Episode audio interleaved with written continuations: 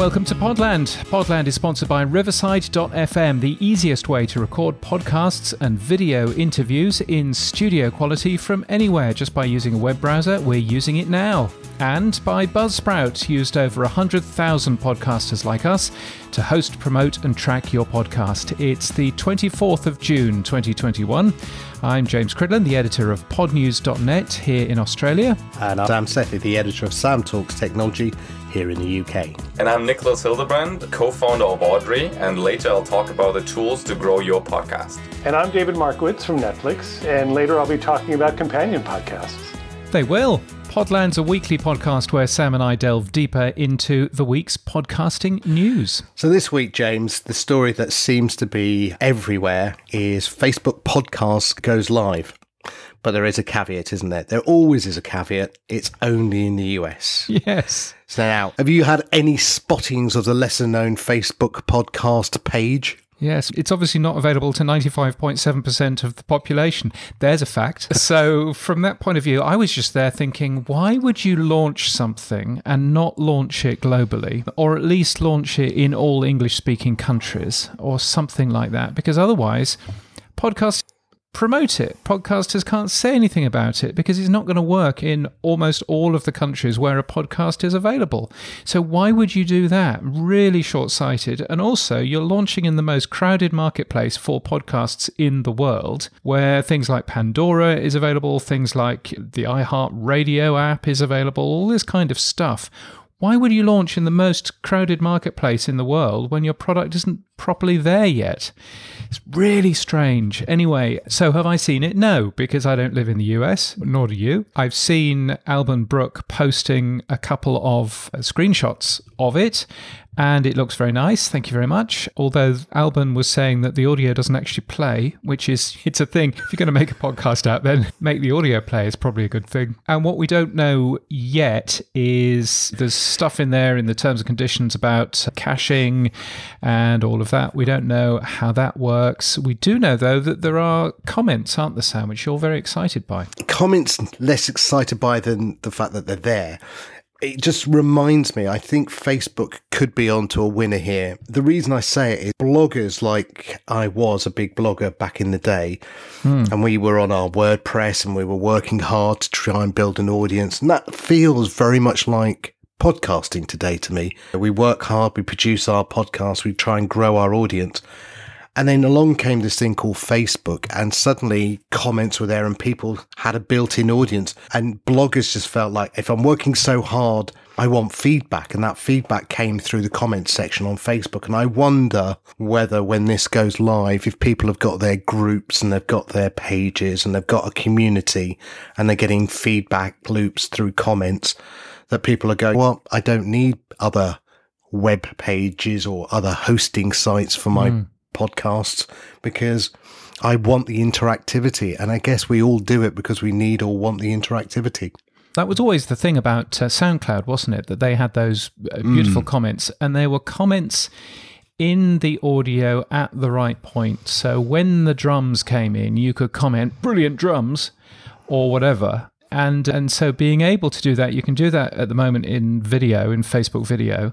So if you can do that in podcasts as well then great. Unfortunately it'll probably be within the walled garden of facebook but even so it'd be quite nice to have i think. Otherwise i have to say i'm not sure what the opportunity is because what do you say? Listen to us on facebook but then how easy is to be found. What I've uh, also learned, by the way, is that yes, it's launched in the US. I haven't yet seen a screenshot of it working on Android, which is about 45% of the US. Also, what I've been told is that quite a few people still can't see the podcast tab at all. So it appears as a tab in your podcasts page, but quite a lot of people apparently can't even see that podcasts tab yet. So you need the very latest version of the app. You need to be turned on somehow as a listener, and they have only been inviting podcasts on a invite only basis. We're not listed, obviously. Pod News isn't listed. Helen Zaltzman, interestingly, who is a Brit who lives in the UK, who does a very good podcast called The Allusionist, which is well worth a listen. She has been invited to get her podcast into Facebook, even though she can't actually consume it within Facebook because she's not in the US.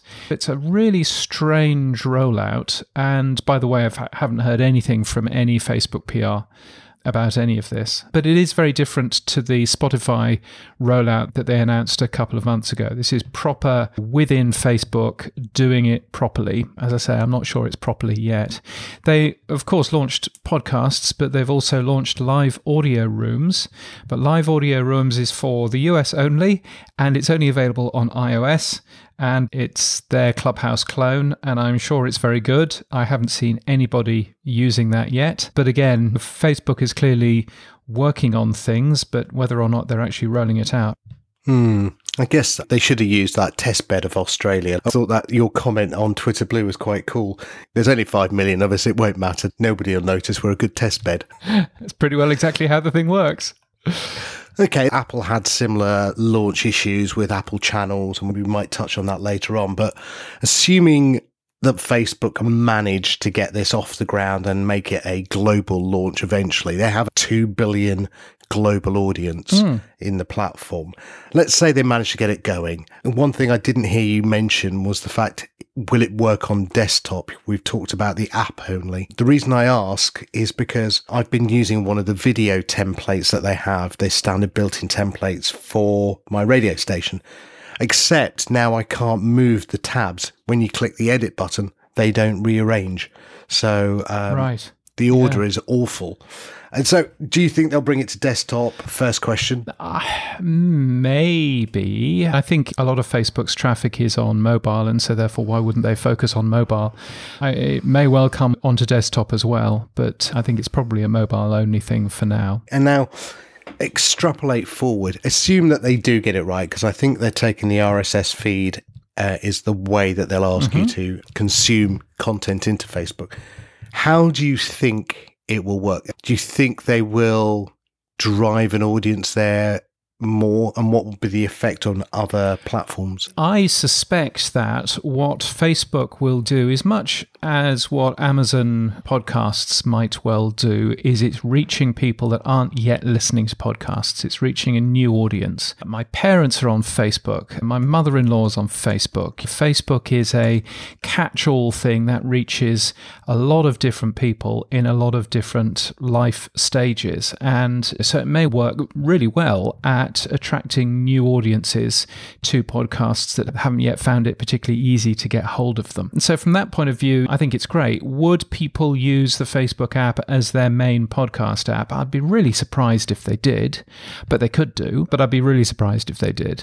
But will it be a good introduction to podcasts for a generation of people that haven't yet really understood what they're about and haven't yet consumed a bunch of them, yes, it could well be very useful for that sort of thing. It might not be good for the likes of you and me, Sam, but I think we're different. And I don't think necessarily that we're the types of people that Facebook care about. No, they're going for the mass, they're not going for the tech audience. Mm. Okay, let's hope that they launch it sooner rather than later across other countries, and then we can actually try it ourselves and see what we think of it. Now, Talking of other platforms than the main two, Apple and Spotify, this week, James, you caught up with the guys at Netflix. I did. Netflix has been doing podcasts and has done for quite some time. They've mainly been producing companion podcasts to shows available on the platform. The Crown is an obvious one, where something else produced some brilliant backstage podcasts and you could hear the actors and you could hear the costume lady and you could hear all of this kind of stuff. But they're doing something a little bit more interesting now. They're doing a podcast around Stranger Things, which is a great show available on Netflix. And I caught up with David Markovitz at Netflix to talk about what the company is doing with podcasts and about the new Stranger Things podcast. This one is, I think, especially interesting because it's still within that world of companion podcasts, but it is a companion podcast to a novel that is coming out in June. And the novel is an extension of the Stranger Things world. So we're getting multiple steps in building, you know, the Stranger Things universe. When this novel was announced, they were like, "Oh, what can we do around marketing?" Because all of the companion podcasts are essentially, in some form, a kind of marketing vehicle. And so they were like, "What can we do to help promote this book?" And they were like, "Let's do a fiction podcast. Let's take the story of the book and go even further."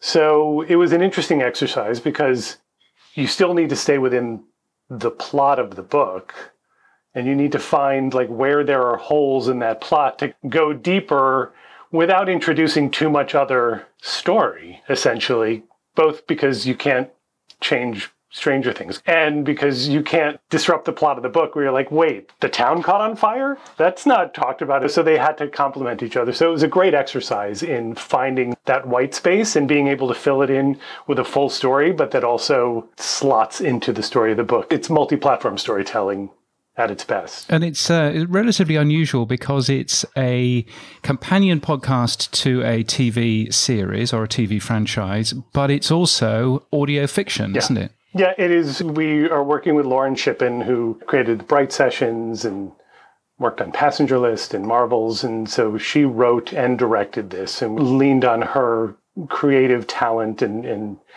just to let her, like, here, run, go with this. And we got to work with Maya Hawke, who plays Robin in the series. So she got to you know play the role in the podcast as well. So that was very exciting. And, and it's where I enjoy that that idea of what can you do with a pa- companion podcast that feels like it's still its own content. And and in that way look there are entire marvel movies that are essentially companion movies to other marvel movies. So really thinking of it in those terms But it's a very different thing to um, finding an actor who was on the show and them telling you amusing stories about uh, what happened uh, in the backlot. That's been the standard companion podcast up until now. And I think it's interesting seeing what you're doing is quite different there. Absolutely. And we do those too. Those are great. People love those. And because it was a novel that we were working with, and we were like, what would you want that companion to be? And we've done one fiction podcast before and really wanting to do more. I think this was our chance to take that. And especially also that not only does Maya have a fan base, and Stranger Things obviously has a fan base, but Lauren also has her fan base within that audio fiction world, mm-hmm. taking advantage of all of those to keep expanding the reach.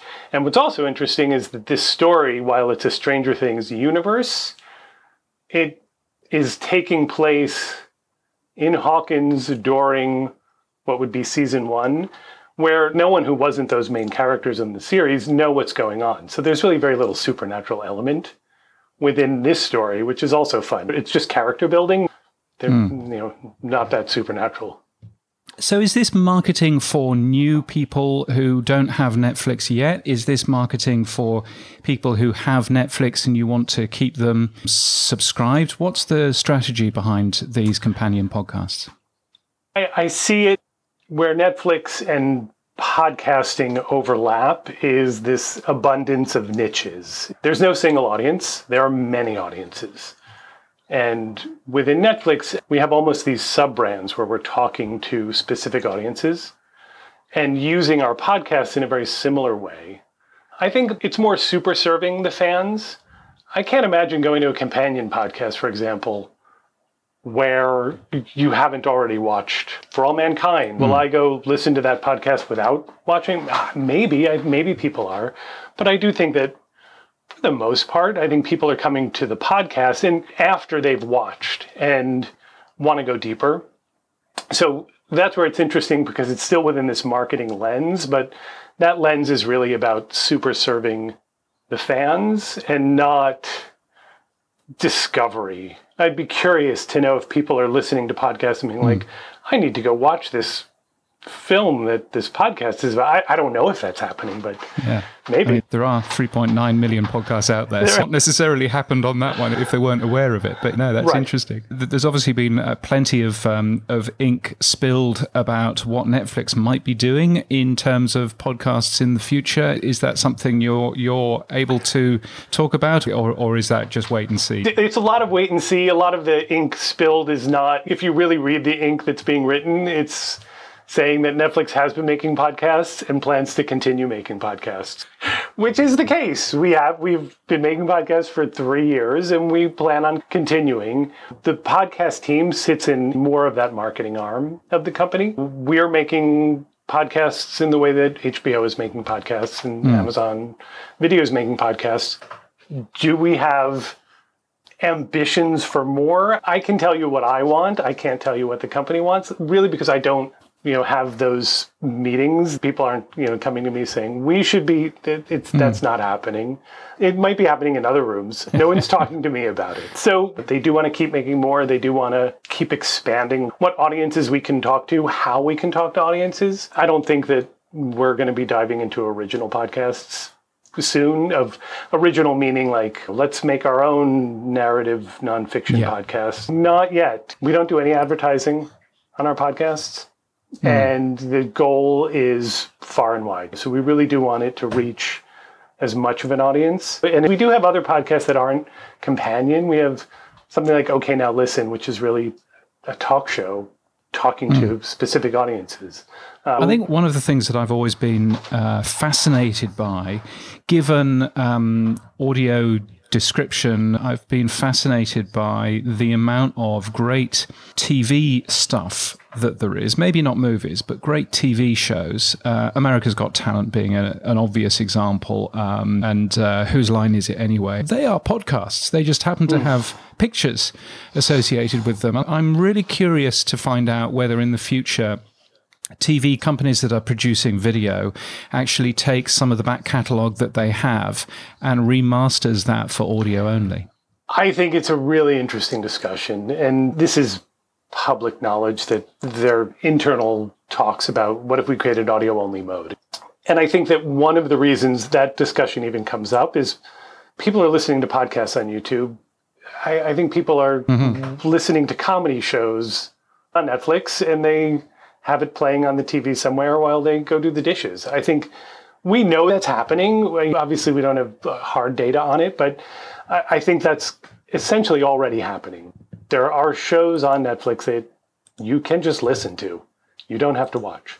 So it would be interesting, like you were saying, what would it look like to really intentionally go in that direction a little more? Rebel Robin Surviving Hawkins debuts next Tuesday, June the 29th. Uh, David Markovitz, thank you so much for joining us. James, it's been such a pleasure. Keep doing what you're doing. David from Netflix. Now, James, I had a, a little left field thought during the week about Apple. Would Apple start to deprecate podcasts with adverts in in favor of podcasts that are being pushed as subscriptions? And the reason I said that was if they're making money from subscriptions, wouldn't they just want to promote those? Because clearly Apple don't care whether we or anyone else are sponsored or have adverts in their podcasts. Will they start to push those down? Because those probably be free podcasts. Whereas if we made our podcast a subscription, we probably would have to remove any ads, which we don't have in ours. But if we did have ads, so will Apple start to promote subscriptions podcasts over advertising podcasts? I wonder whether or not they're doing that already. Just having a quick flick through the Apple Podcasts browse function, there's an awful lot of links to channels in there. There's an awful lot of links to channels which have paid for extra services. They're really going big on the channels. And one would assume, let's just say that there were two podcasts that were equally as good, but one of them was available as a paid podcast that Apple would make money out of, and one of them wasn't. Which would Apple choose? I think I know which Apple would choose. It would be the one that earns them money. So my guess is that Apple will be keen to promote as much as possible those new shows that do earn the money. I mean, featured channels at the moment, for me in Australia, at the very least, yes, there's some free stuff in there, but there is also Luminary in there, there's Pushkin, there's The Athletic UK. I'm not quite sure why we get The Athletic UK, but still, but there we are. There's uh, paid for stuff from Headspace and Radiotopia. They're very clearly promoting the paid for stuff already. And it wouldn't surprise me if they carried on doing that in the future. I wonder whether again, one of the things I've done is I've set up a channel like you, and it's working pretty well as a channel. Obviously, the one big caveat is you can't subscribe to a channel, you can only subscribe to individual podcasts in the channel. I wanted to do it, I've had to set up a playlist in Spotify to try and mimic the channel effect in Apple. Again, wondering what your thoughts are. Will you start to see Spotify looking over the fence and going, oh, money over those hills. Let's start to bring in subscriptions and let's start to create channels or whatever they're going to. Well, I think there are two things here there's channels and then there's the paid for stuff. And you can do one or you can do both of those. You don't have to have a channel in order to have a paid for thing. I am told that we have listeners in Apple, by the way. And you said that thing last week of wouldn't it be really cool if there was a subscribe all button in a in a channel, and uh, the good folks at Apple may well be working on that now. Oh, yes.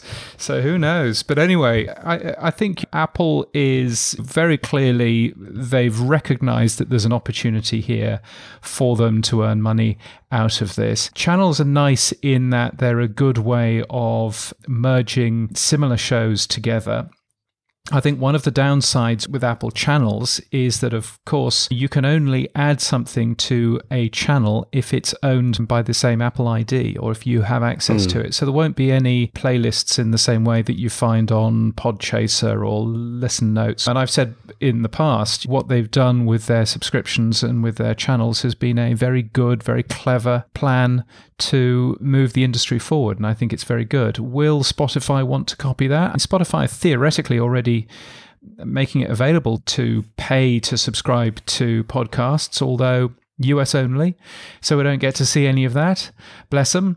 And it's a very different experience. It's not as built into the app because, weirdly, Apple won't let them. So you end up with this sort of strange thing where Spotify is selling a subscription to a podcast, but you have to get out of the Spotify app in order to actually buy it. So it won't necessarily work as well. But I think it's interesting seeing how different companies are doing this. And there are some companies that are just producing ad free versions, there are some companies that are producing additional uh, content. There are some companies that are producing the full interview instead of the edited thing that you hear on most of the shows. So I think it's really interesting just seeing how different individual podcast publishers are working out how to use this better. I think it's slowly catching monkey. I think there will be a point where we, the consumer, are just become trained to accept a paid podcast and then people won't have to do these extras and uh, all these other gimmicks to try and make you pay for a subscription. By the way, you've got affiliate deals as well. So if you want to, you run a website that is talking about great new podcasts to go and have a listen to. You can actually make some money out of that. You can link using your affiliate code to uh, the Apple Podcasts page, and I think you get half of the first month's subscription money. So that's pretty good. So my suspicion there is that I think you'll probably see a bit more of those sorts of podcast reviews, podcast recommendation websites, because actually you can, for the first time, turn those into cash. But again, you have to be careful because Otherwise, it'll just end up being here are some more paid for podcasts that you can listen to. And just by way of openness, Pod News does that completely automatically. So any Apple Podcasts link on Pod News automatically gets the affiliate link added to it. And uh, because why not get some free money off Apple? Indeed. Now, uh, one thing that was spotted in the Apple Podcast app was something called Stations. What are Stations, James? Stations sound interesting. I haven't played with them particularly much so far, but it seems to be a way of bringing different shows together in one feed. So you can sit there and have a listen to lots of shows. You might want to add Pod News and this show, and maybe the Podcast Index 2.0 show. I'm only saying that for the boosts. You could add all of those three together, and you could have that as a station on your own podcast app called Podcast Industry or whatever it is that you wanted to end up doing. That's pretty cool. There's a big long tutorial on the Apple Insider website. In summary, I guess it's playlists, isn't it? Isn't that the best way of describing it? I think so. I think it's smart playlists. I use smart playlists a little bit on Pocket Casts, where, where you can set up some quite complex playlists where you can include particular shows, only only include the last two shows, only if they've not been played yet. So I suspect it's a little bit like that, but it's worthwhile having a look. And I did notice stations in the Apple Podcasts app a while back, and I thought, oh, I should probably have a look into that, and never did. So kudos to Apple Insider. Excellent. Now, data everywhere. It's time to have a look around what's going on in the podcasting world and who's listening to what and where. The Reuters Institute Digital News Report of 2021 was released yesterday. It gives podcast consumption figures for 20 countries in a comparable manner and says that 31% of people, 302 million, accessed a podcast in the last month. Now, James, delve deeper into this for me. So I worked out that 302 million, by the way. That's the amount of people in the 20 countries that they have had a look at podcasting, which is quite a nice figure, isn't it? 302 million people listening to podcasts every single month. Yes, so they've um, had a look at a bunch of data around this it's good data in that we don't really have comparable information in this way uh, from any other data. Yes, there's the Edison Infinite Dial research, but that's only in the US and Australia and Canada. It's not even in the UK yet. So, therefore, those are really the only three countries that you've been able to compare. So it's great actually seeing the data here, which has a little bit more information around podcasting and podcast consumption for uh, 20 countries. Ireland is number one with 41%. The UK is last in their list of 20 with only 22% of people listening to podcasts in the last month. They do, though, say that might be because people are using BBC Sounds, for example, and then they've assumed that's radio and not podcasts. So it may not be quite as simple as all of that. But it asks a bunch of other questions, such as how do you find new podcasts to go and have a listen to? The most popular thing in the US is recommendations from friends. The most popular thing in Europe is searching the internet, which is interesting because that points to Google Podcasts maybe being a big thing in Europe. And also, it looks at why people don't use podcasts. And the number one everywhere is I don't have enough time.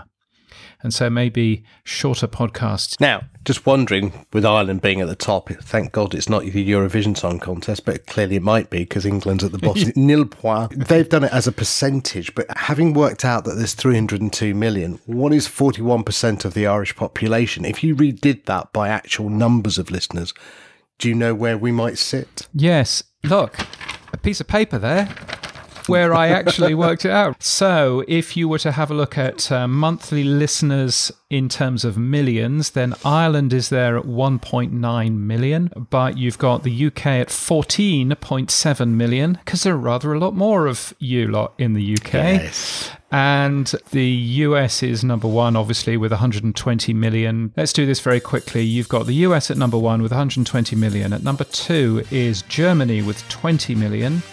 Then you have you have Italy with 18 million, France with 18 million, Spain with 18 million, and so on. So actually, yes, it is different if you look at the total numbers.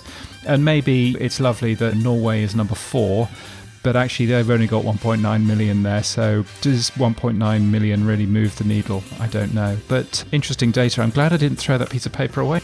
I just feel like Alan Fluff Freeman just popped into the room there with the chart. Not half. Indeed. Nobody in America will understand that. Okay.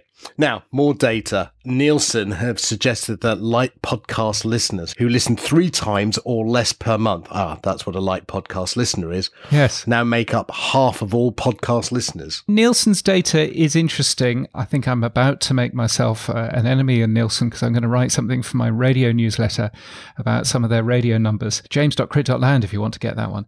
Anyway, Nielsen says that there's an awful lot of people who only listen to one or two um, shows per month. I've been pointing this out from the Edison Research Infinite Dial numbers for a while. What Edison Research say is they come up with a an average, and I think the average is you know either three or four, maybe even five. But actually, when you have a look at it, most people only listen to one or two shows per week or per month, and that's a real opportunity I think for us because I think if we can convert those people, they already know what podcasts are, they're already listening to to podcasts. Let's just get them to listen to more. The other thing that, that Nielsen said, which I liked, was 42% of all podcast listeners listen to comedy. So, comedy is a good genre.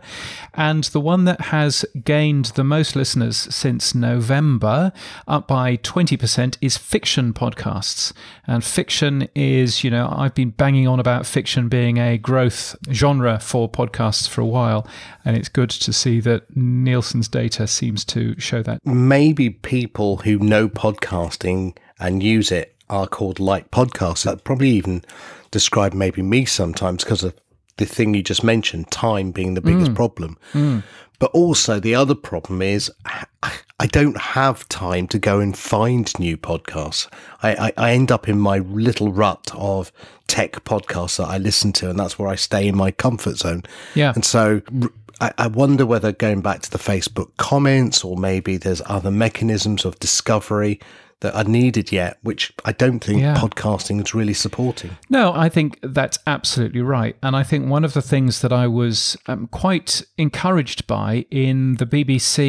podcast that they put out recently called The Lazarus Heist was that they went to commercial breaks within the show, but the commercial breaks weren't commercial breaks. They were Marit Higraff popping up and saying, if you like this show, you'll probably like Death in Ice Valley, and there's going to be a new episode of that coming out fairly shortly, and you should go and have a listen to that.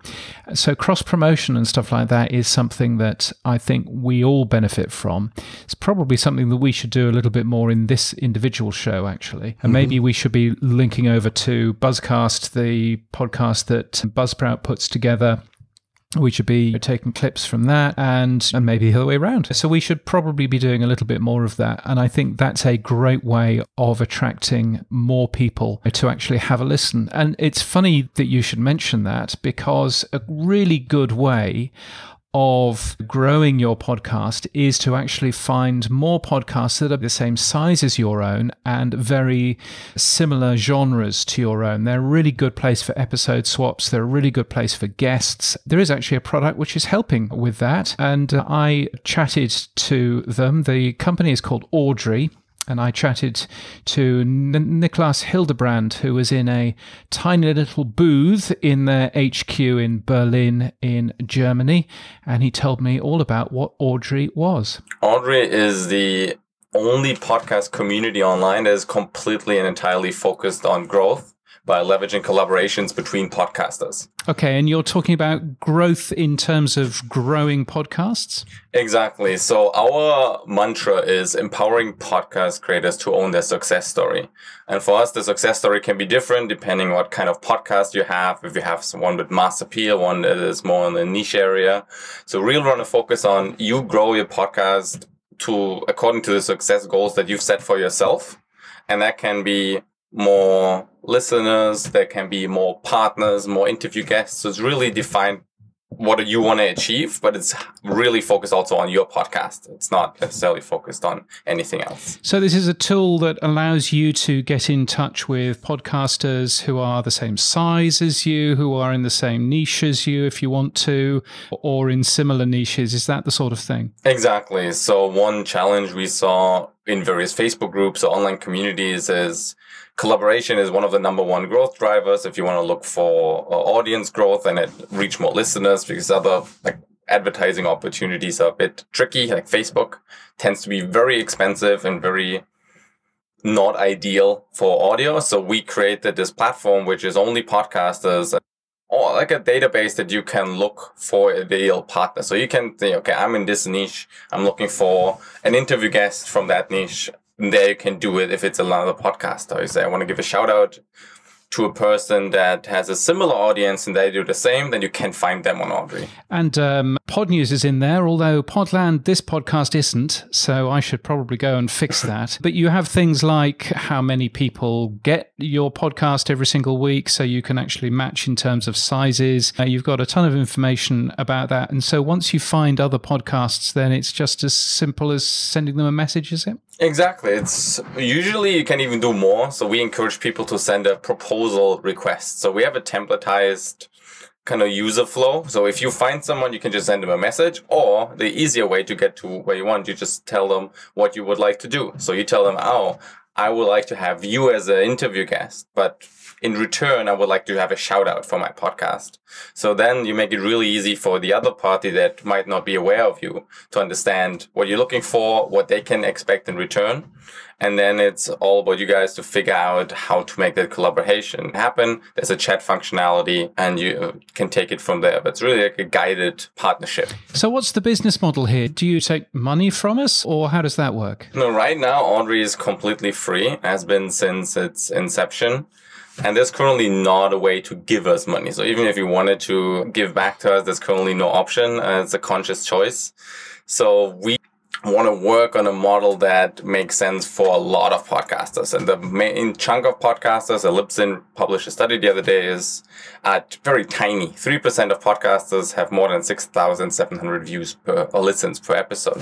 So we want to build a model that ideally scales with the success and the growth of the podcast, not just asking for a fee as a member. So we don't want to rush it before we have a model where we feel like the growth actually our business model is aligned with the growth goals of a podcaster and we have some vc funding so we are have investors that are on the same side as us and say it makes no sense to rush just any kind of revenue sources if it doesn't really mm. scale well with what we try to ultimately build. So, how long have you been going then? So, the platform we launched in March of last year. So, it's been what, one year and three months and we've started building the actual platform end of 2019 so we send out the first emails large scale to podcasts is this something you would even be interested in? While building it understanding bit what the problems and challenges are. And then the first prototype was launched in in march. And since then we've added a bunch of features. Gotten a nice facelift.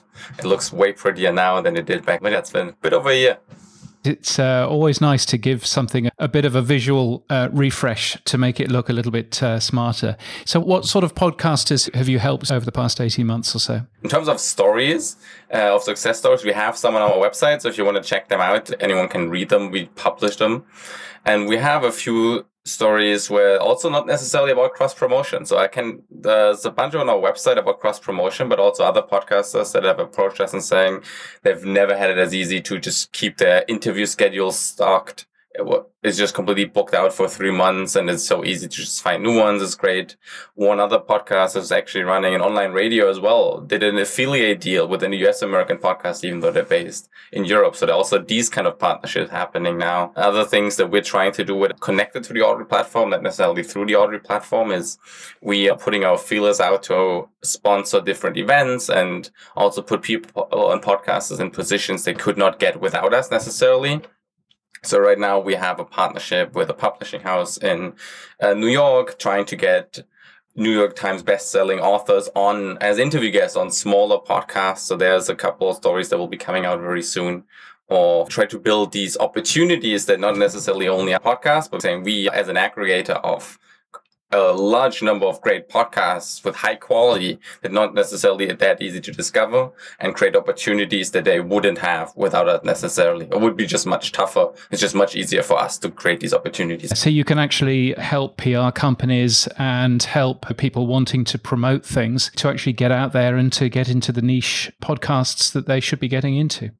Exactly. And we're still trying to keep it as close as the value as close to the podcast as possible. So for example, a great interview guest that wrote a book that is popular or it's like a celebrity is still a great value for a podcaster, whereas advertising in itself for the podcast success is a completely different direction that we're not touching right now. Yeah. Because there we also we have very good relationships with large scale advertisers that spend six figures a month on podcast advertising, but we also know how they work, how aggressive they are, and how structured, and how easily they could take advantage of inexperienced podcasters. And also, one thing, one just macroscopic thing that we want to talk about, what we want to focus on is many podcasters will never be in a position where advertising will pay for their, let's say their podcasting job because they'll never get to that size just based on a specificity of the podcast alone. If you're not don't have mass appeal in niche, then we put we would be pushing people in a direction where they think advertising is the holy grail. Mm-hmm. When you can probably make more money or be actually independent podcaster without advertising based on different models and we don't want to create this push in a certain direction. No, that makes a bunch of sense. So if I'm a podcaster listening to this and I'm thinking, oh, this this uh, Audrey thing sounds like a good idea, how do they get uh, started? Uh, it's pretty straightforward. If you go to audrey.io, you can sign up, and all you need is the link to your Apple Podcast uh, page. And the reason why you have to use that one is because we use that link to verify you're actually the owner of the podcast. So whoever signs up with the link, you just type it in, type your email you want to sign up with. We send a verification request to the email that's specified in your RSS feed because you're the only one that can change it and have access to that. And at that point, you're verified owner of the account. Um, you get a confirmation link, you confirm it, you have access. It's pretty pretty quick and pretty straightforward. Cool. So the website is at audrey.io. Niklas, thank you so much for your time. Thank you. So, the folks at Audrey, with a way of uh, finding podcasts like your own to work uh, together with, and maybe one way of uh, doing some interesting podcast discovery, Sam. Indeed. Now, talking about podcast discovery, I think it was just at the end of last week's show, but I don't think we've talked about it. Spotify has bought Pods, a podcast discovery platform. So maybe discovery is the next big thing. Have you used Pods? What do you think? What they did is they bought it, and Pods is essentially closed down instantly. But the idea was that it would uh, automatically go and grab clips of podcasts uh, so that you can promote them in other places. And of course, that works fantastically for Spotify because you could, if you wanted, get a little clip of since you've been listening to these two podcasts, you might like this one. Here's a clip. And uh, so I suspect that they'll be doing that sort of thing with it. So Pods is one way of. Um, doing that sort of thing. There is also that uses artificial intelligence, but there's also another tool called Hark Audio, and Hark uses human beings to find clips. And I was actually really excited. I had a good chat with Don McKinnon, who is their CEO, and we will have that next week in this very podcast. And I think it's a really good and exciting app, annoyingly US only. They all aren't they? But mm. I think it's a really good app that might really help people find new shows that they want to go and uh, have a listen to. So next week on this show, you'll learn a little bit more about Hark Audio. Okay. Twitter Spaces launched ticketed spaces and super follows on the back of the fact that Facebook's coming out with their Clubhouse clone. Is this yeah, the next step forward? Of course, as well. Oh yes, and they're all yeah. recording. And yes, and they're all recording. So I think Twitter is there. I think there's currently an arms race at the moment of who can work out the best features and who can iterate fast enough. And one of the things that I've noticed, I'm a real fan for clicking the button on my phone that says, Are there any updates to apps? And I must click that two or three times a day. I have noticed so many updates happening for both Spotify Green Room and for the Clubhouse app. They have been updating and updating. And I find that really interesting because they are clearly iterating very quickly. And this is what uh, Twitter is obviously doing as well. And uh, you can expect Facebook to be doing that sort of thing too. I think it's just get your devs working as hard as they possibly can to launch new additional features. If you've been on Spotify Green Room, it's all about the gems. And everybody's talking about gems and everybody's double tapping people's faces to give other people gems and everything else. That's a really clever, simple gamification tool that none of the others have. And it's those little touches which are going to make or break these apps, I think. So if Twitter is adding ticketed spaces, super follows, some people I gather are already playing with uh, Fireside as well. So all of that kind of stuff, really interesting to see what's going I, I still suspect Clubhouse will have to be an acquisition. And the one player that seems to be missing in the, the party is Apple or Amazon, even. Apple or Amazon. There is also Stereo as well, which is a live social platform. There is Reddit Talk. So Reddit already has quite a lot of these sorts of bits already in their platform. So Reddit Talk is a thing. Telegram voice chat, LinkedIn are having their own LinkedIn live audio rooms. There's one on Discord. There's one called Yibba, and there's also Leher and Backstage, which are both used in India as well, and Podbean Live, which I did a thing on the other week. There's a full article about this on Pod News the last couple of days, written by Jared Easley, who is from Podcast Movement, and he had a look at all of the alternatives. There are loads of these companies out there, so I, I suspect that we will see the survival of the fittest, or we'll see individual communities using individual things. Reddit has a very different feel than Twitter, which has a very different feel than f- Facebook. So, a ton of these uh, services, which is worthwhile just bearing in mind and seeing what's best.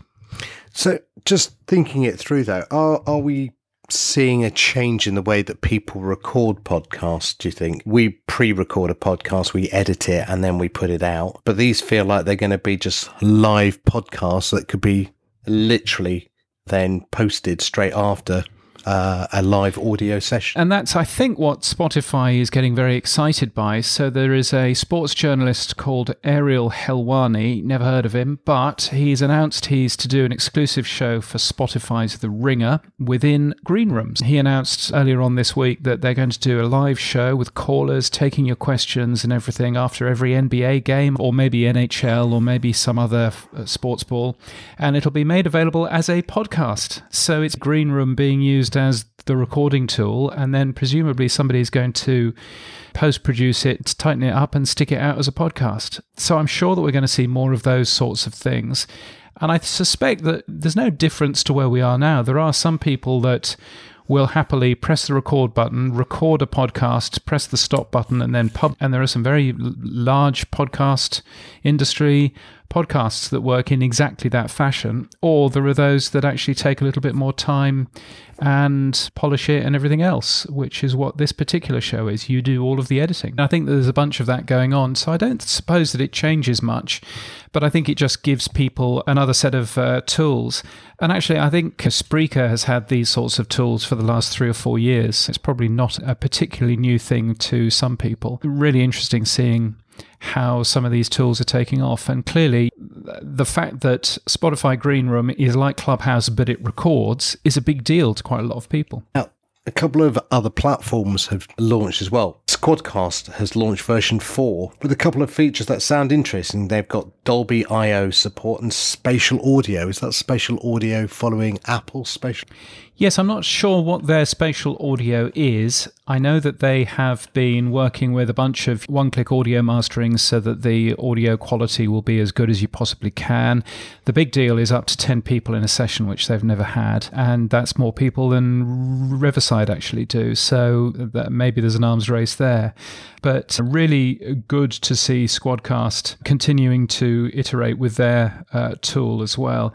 I think Dolby is doing some interesting things in terms of using their audio technology in ways that up until now haven't really been available to anybody other than very expensive professional gear. And all of a sudden, they've opened up a bunch of APIs, and anybody can actually jump in there. But it's great to see that that uh, Squadcast is innovating, as indeed Riverside FM is as well with their media board. All all competition is good in this particular space, I think. The other one that's in this space is StreamYard. And the reason I only mention it is because I'm doing a conference in Marbella and a friend of mine who's running it, Ralph, has used to do the big mobile conference in Barcelona. And he, he's running, I think in the last month, he's run 220 online conferences and he's done them all with StreamYard. And for one reason only, he says, the quality isn't as high as Riverside or potentially a podcast, mm. Squadcast, but it's a, it enables you to push the video to YouTube, LinkedIn and onto Facebook Live. So I wonder whether these other platforms will also start to integrate to third party social media platforms. That may well be the case. I learnt about a new platform called Melon the other day, and Melon is a system which essentially does all of that, sending a video feed to a bunch of different platforms automatically. So that has been launched relatively soon. I think that there are two different sets of tools here. There's one set of tool which is a remote recording tool, which Riverside is, which Squadcast is, and which others are as well, Z- Zencastr and all of those. And then you've got additional services which are particularly good for live for conferences, for those sorts of uh, tools. I think Podcast Day 24 used a combination of Zoom and a few other things as well in order to make that bit work. So I think those sorts of tools are really good, but I think they are different. And I, I think you need to be careful to focus on the right tool for what you want to end up doing. As I say, any work in this space that actually continues to improve what the audience gets is always a good thing. Great. It's competition. Now, one of the things that you talked about, I don't know, probably a couple of months ago now, James, was a climate category for Apple Podcasts. Seems someone at iHeartRadio might have been listening Yes, correct. So it's not quite the same as a climate category that podcasts can add themselves to, but what iHeartRadio in the US has done is they have a climate category within the iHeartRadio app. So you can actually go in and find podcasts which are all to do with climate, which is great. It's the first major podcast app to have a category that is specifically around climate change and that's a good thing. I found it interesting that Apple, as a company, they're hugely excited about how green they are. They did all kinds of exciting things around Earth Day, which was earlier on this month, I think. They have a big environmental section of their website, which has lots of green in it, but they've not bothered putting a climate category into the podcast app yet. And I think that just be such an easy win for them. And I'm not quite sure why they haven't bothered doing that yet, but presumably they don't want to change any code while, while they're still making it work, which yeah. is the other side. Maybe just exhausted developers. Exactly. And um, I tell you what, we've actually got some feedback. We got a message, Sam. Oh, you got me. Yes, you can send us email questions at podland.news. And here's one from Benjamin Richardson who works at RSS Podcasting at rss.com.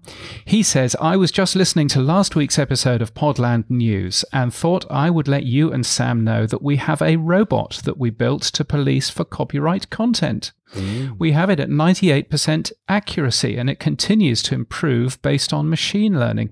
I was surprised, he says, to hear you say that others aren't doing that, which shows that they host. Perhaps there are more doing it than we just don't know about. I love listening to the show. I love reading Pod News Daily. Thank you both for all your hard work. Oh, thank you very much, Benjamin. We don't know if they're doing it. I guess that's the point. You may well be hearing, James, but I'm not, that people are having podcasts taken down for content violations. I haven't had anybody come back on anything I've seen or posted that said, oh, that's a podcast violation. But I tell you what, if I stick anything up on Facebook uh, that's got any music in it, that has a audio element, I've instantly got the Facebook police. Well, I know that Anchor does have copyright uh, checking for music, but they don't have copyright checking for other podcasts. But they do have copyright checking for music, and that's handy. But Anchor has a rule which is no music on Anchor podcasts, regardless of whether or not you've got a license. If it's music in their database, then you will get thrown off even if you've paid for it and you think that you can use it legally.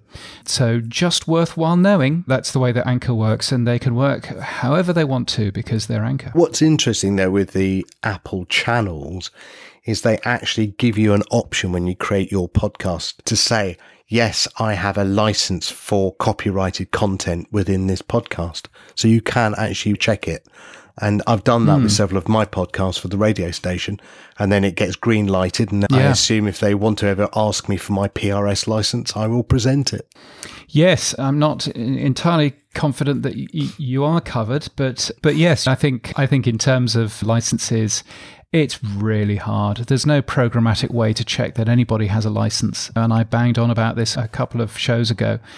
That it would make an awful lot of sense if there was a programmatic way of checking whether or not you had a license. The only problem is that actually the music industry isn't at a stage where it can give you licenses yet that work properly across the world.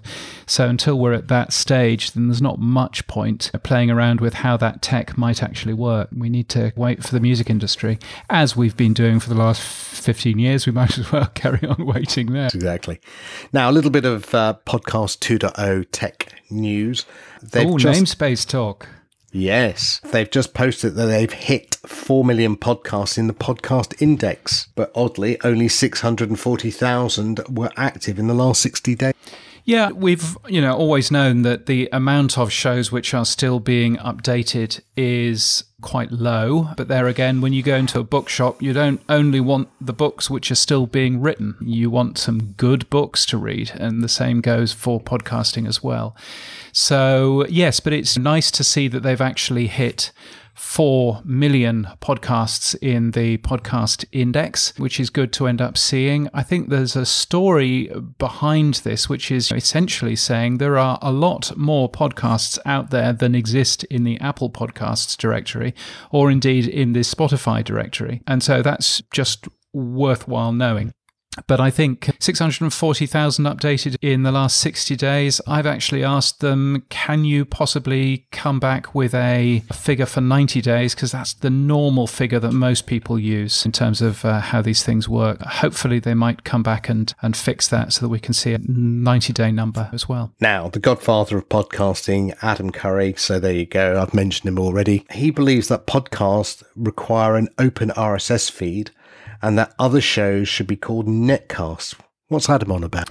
So, Adam believes very strongly that a podcast is only a podcast if it has an RSS feed and if it's open to everybody to um, listen to, and exclusive shows, things on Spotify, things on Apple paid for podcasts and stuff, shouldn't be called podcasts and should perhaps be called netcasts. Now, netcast, of course, is what Leo Laporte used to call podcasts a long time ago when Leo A didn't like the fact that it was called after podcasts, and B was a little bit worried at the time that Apple were going to trademark the term podcast, which was something that could have happened. I don't think they can now.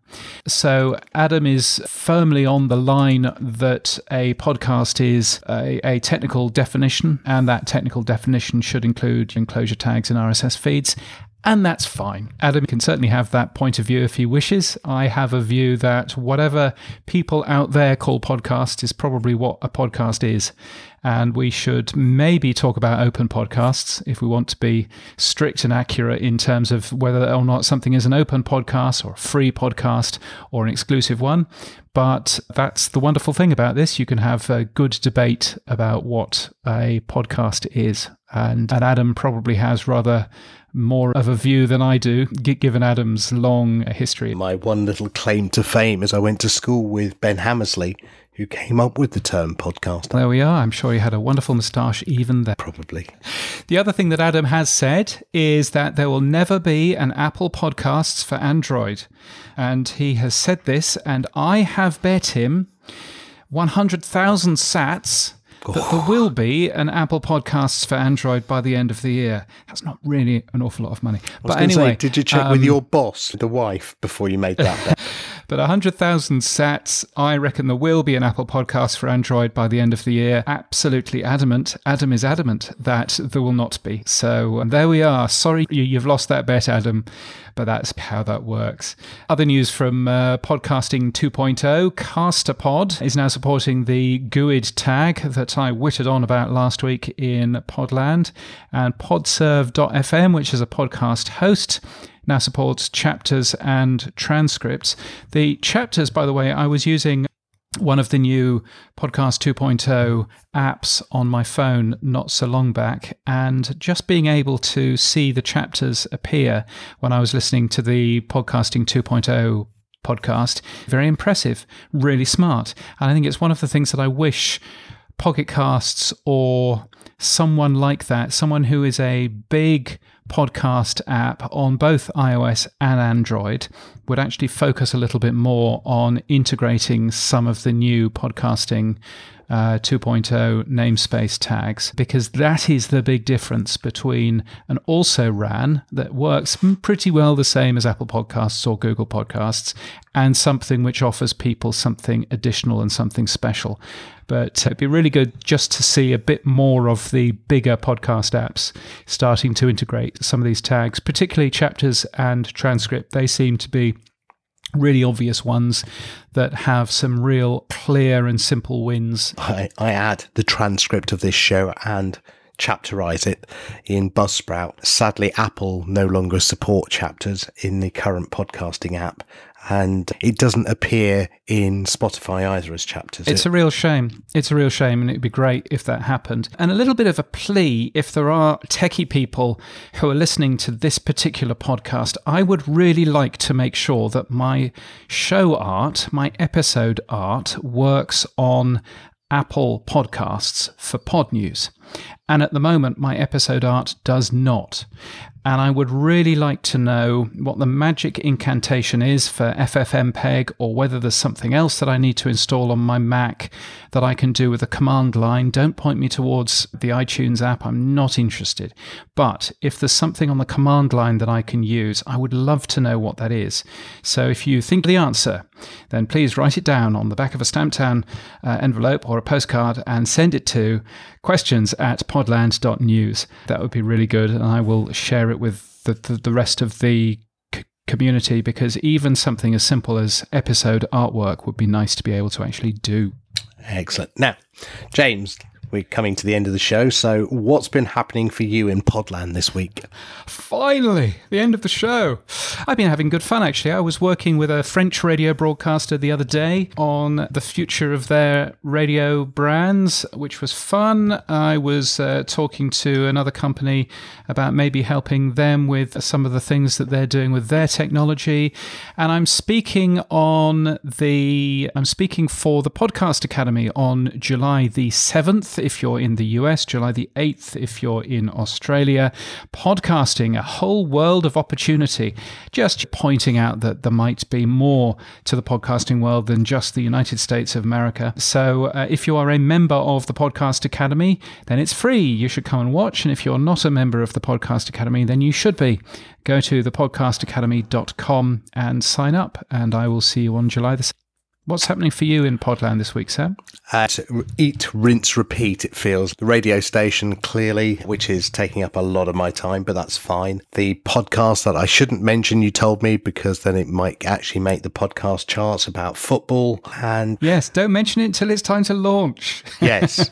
So uh, we've produced a few bits and pieces for that. So I'm looking forward to producing that and getting that one out. Very good. And that's pretty much it for me at the moment. Excellent. That's all a good thing. And in terms of podcasts this week, I would recommend The Signal from the ABC. They had a really good story the other day, maybe even today, about financial scams and how there are lots of financial scams going on at the moment, and even quite intelligent people are falling for them. It's well worth a listen. You'll find it in your podcast app, probably under ABC The Signal.